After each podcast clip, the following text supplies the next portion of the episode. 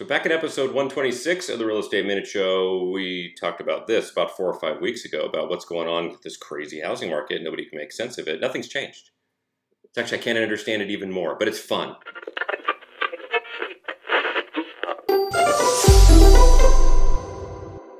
Welcome into another episode of the Real Estate Minute Show, episode 130. I think this show's been going on now for, good lord, two and a half years? I gotta look back. It's been a while. I've been through three houses lived in three houses since he started this show and moved to another state. So we're going to talk about what's going on in the housing market. Why? What is what is the deal here? I mean, we don't we're not seeing traditional responses to things. High interest rates, listing prices coming down, things selling for lower prices. We're not seeing that in mass around the country. Different pockets areas have different deals. They're super hot, super slow, but just general average around the country right now is we're just we're not seeing this huge frenzy there's two or three things going on here, and it's kind of a chaotic mess.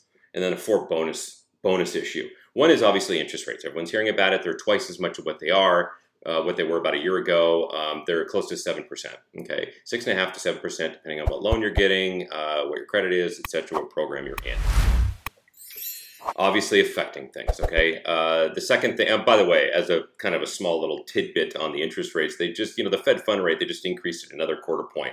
As we talked about in previous episodes of this show, the Fed fund rate isn't directly what mortgage rates are based on, but it is the perception that follows along into mortgage rates. Um, banks have to borrow money at the Fed fund rate that's much higher, so they have to loan it to you higher to make that money back. I mean, it's very simple, but it, there's a lag, but still, that's what it what it's kind of accounting for. Uh, the second thing is that sellers got very used to huge high prices for their homes. They were banking on that equity. All of a sudden, their net worth went from forty thousand dollars to two hundred and forty thousand, and they, this is it, baby. We got it. Uh, and now all of a sudden, they're seeing just kind of like a slow and stagnation in the market. Some price reductions in different areas. So all of a sudden, this equity, they're not willing to admit to themselves that their house isn't worth three times the amount of money that it should be worth just because we went through COVID.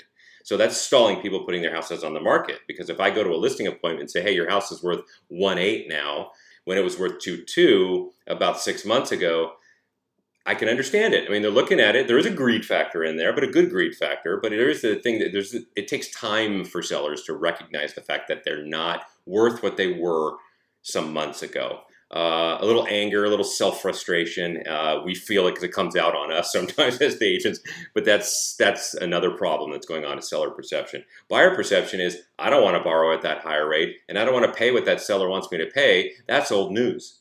Okay, that that price is old news uh, back six to eight months ago. I don't want to get ripped off. And I don't want to get ripped off on my rate either because they, they say somebody tells me interest rates are going down, and uh, that's just all perception as well. There's a comment that most that a lot of mortgage lenders use when rates go up. We do the same thing as realtors. They do it as mortgage lenders. Uh, mortgage brokers, lenders will say when rates go up because their business starts to stagnate because not a lot of people are borrowing money at high rates. They say marry the property, date the rate. Okay, I've heard it a million times. I want to pull my hair out. It's like chalk on a chalkboard, but it still makes a ton of sense. Okay, find the home that you love. You're going to spend years in that home. Find it. Get the best deal you can for that house. Okay, don't pay attention to the nickels and dimes and the dollars. Pay attention to the hundreds of thousands of dollars that you'll overpay for it. Okay, then pass. But if it's kind of in the wheelhouse and it's just a little bit more than what you want, my dad always told me, always spend a little bit more for that house because you'll grow into it. Okay, something to that effect. And I always, I always remembered that. Thanks, Dad. I know you guys are watching this this morning. So that's why I, uh, I do that and why I recommend that to my client because you grow into that extra 10, 15,000 bucks. Cut the deal on the house. Interest rates, yeah, they're high. Qualify for what the best deal you can get for the house right now. Grab it, get the rate, refi three years down the road. Okay, get a loan that's longer than five years is my recommendation because we don't know what's going to happen with the interest rates right now. Feds, the Fed is coming out with you know all kinds of things saying that we just can't control inflation the way we want. The Fed has no other dial to turn except to increase interest rates and money supply, etc. And so my feeling is, based on their comments, is that they're going to keep these rates high for I think at least 18 to 24 months, maybe longer. Uh, it's the only way to get us into a small recession to correct this inflation because this inflation can't go on forever. We turn into Venezuela.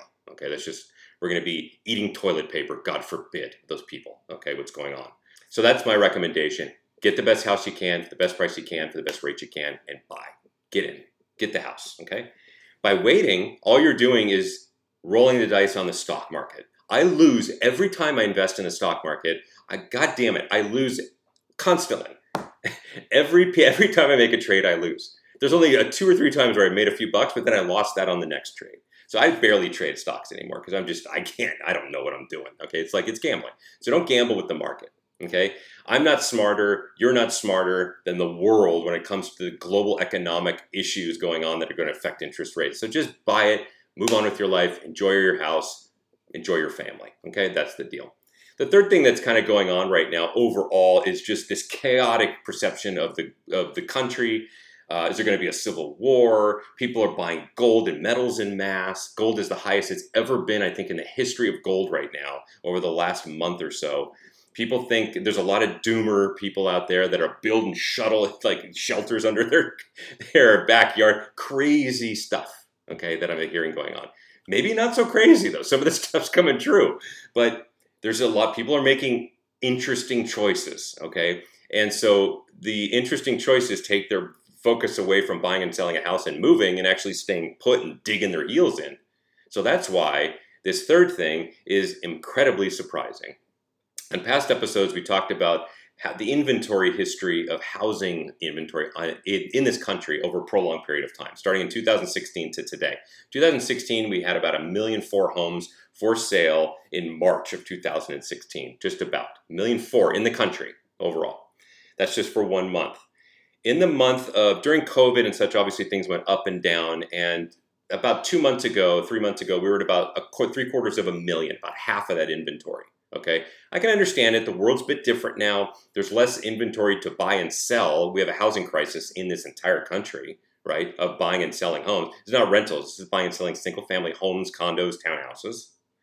And so uh, I can understand that. Now, so you'd see going into the spring months, you would assume that March, April, May, we start seeing a real lift in inventory as we go into the summer months. Very typical. We're seeing the opposite. We're seeing a dump. So right now, uh, about two, three months ago, we saw seven, about three quarters of a million, almost 750,000 homes for sale. In this month, March, end of March of this year, we saw 563,000 homes for sale. So we're we're going down. This is it's hard to understand. Winter, summer, summer's winter, spring is fall it's uh, it's kind of a confluence of mess depending on perception. So my third thing is inventory extremely low. I don't see that changing rapidly. The fourth bonus thing that might come into play soon is mortgage defaults.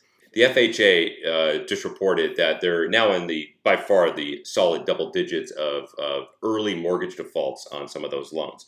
How the government handles the defaults uh, if they work out deals, loan mods, and things like that. It's much different than 2008 and 9, uh, the reasons for it. So my feeling is they're going to work out a lot of that stuff.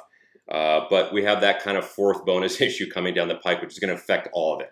If a lot of those houses start defaulting, coming on the market, and you get traders in there and investors and all kinds of things, you're going to see uh, a lot more inventory spread around, a lot more, a little bit of price reduction because of that. But I don't see it in mass yet, and I don't think we're going to for a while.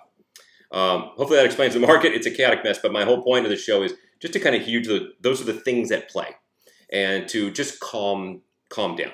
Uh, is going to be just fine, and it always is. Human beings go like this. 2008 9 we have a crisis and then we go down and everything's great in 2022 23 we have a crisis and then it just it's the way we do things i don't know why it's our natural state of being to be like this um, I was talking to uh, a guy, an economist. Uh, he's not really an economist. He graduated with an econ degree and works in finance. It's a friend of mine, and he told me it's just like they talk about it that the the economy uh, over long periods of time, meaning historical back maybe 100 plus years, it's like a uh, radio wave, and it's like nature does everything in waves like that. Like when you drop a, uh, a a pebble into a pond, you get the same kind of waving effect human nature, humans are part of Earth. It's just how we all operate, how nature operates and fluctuations.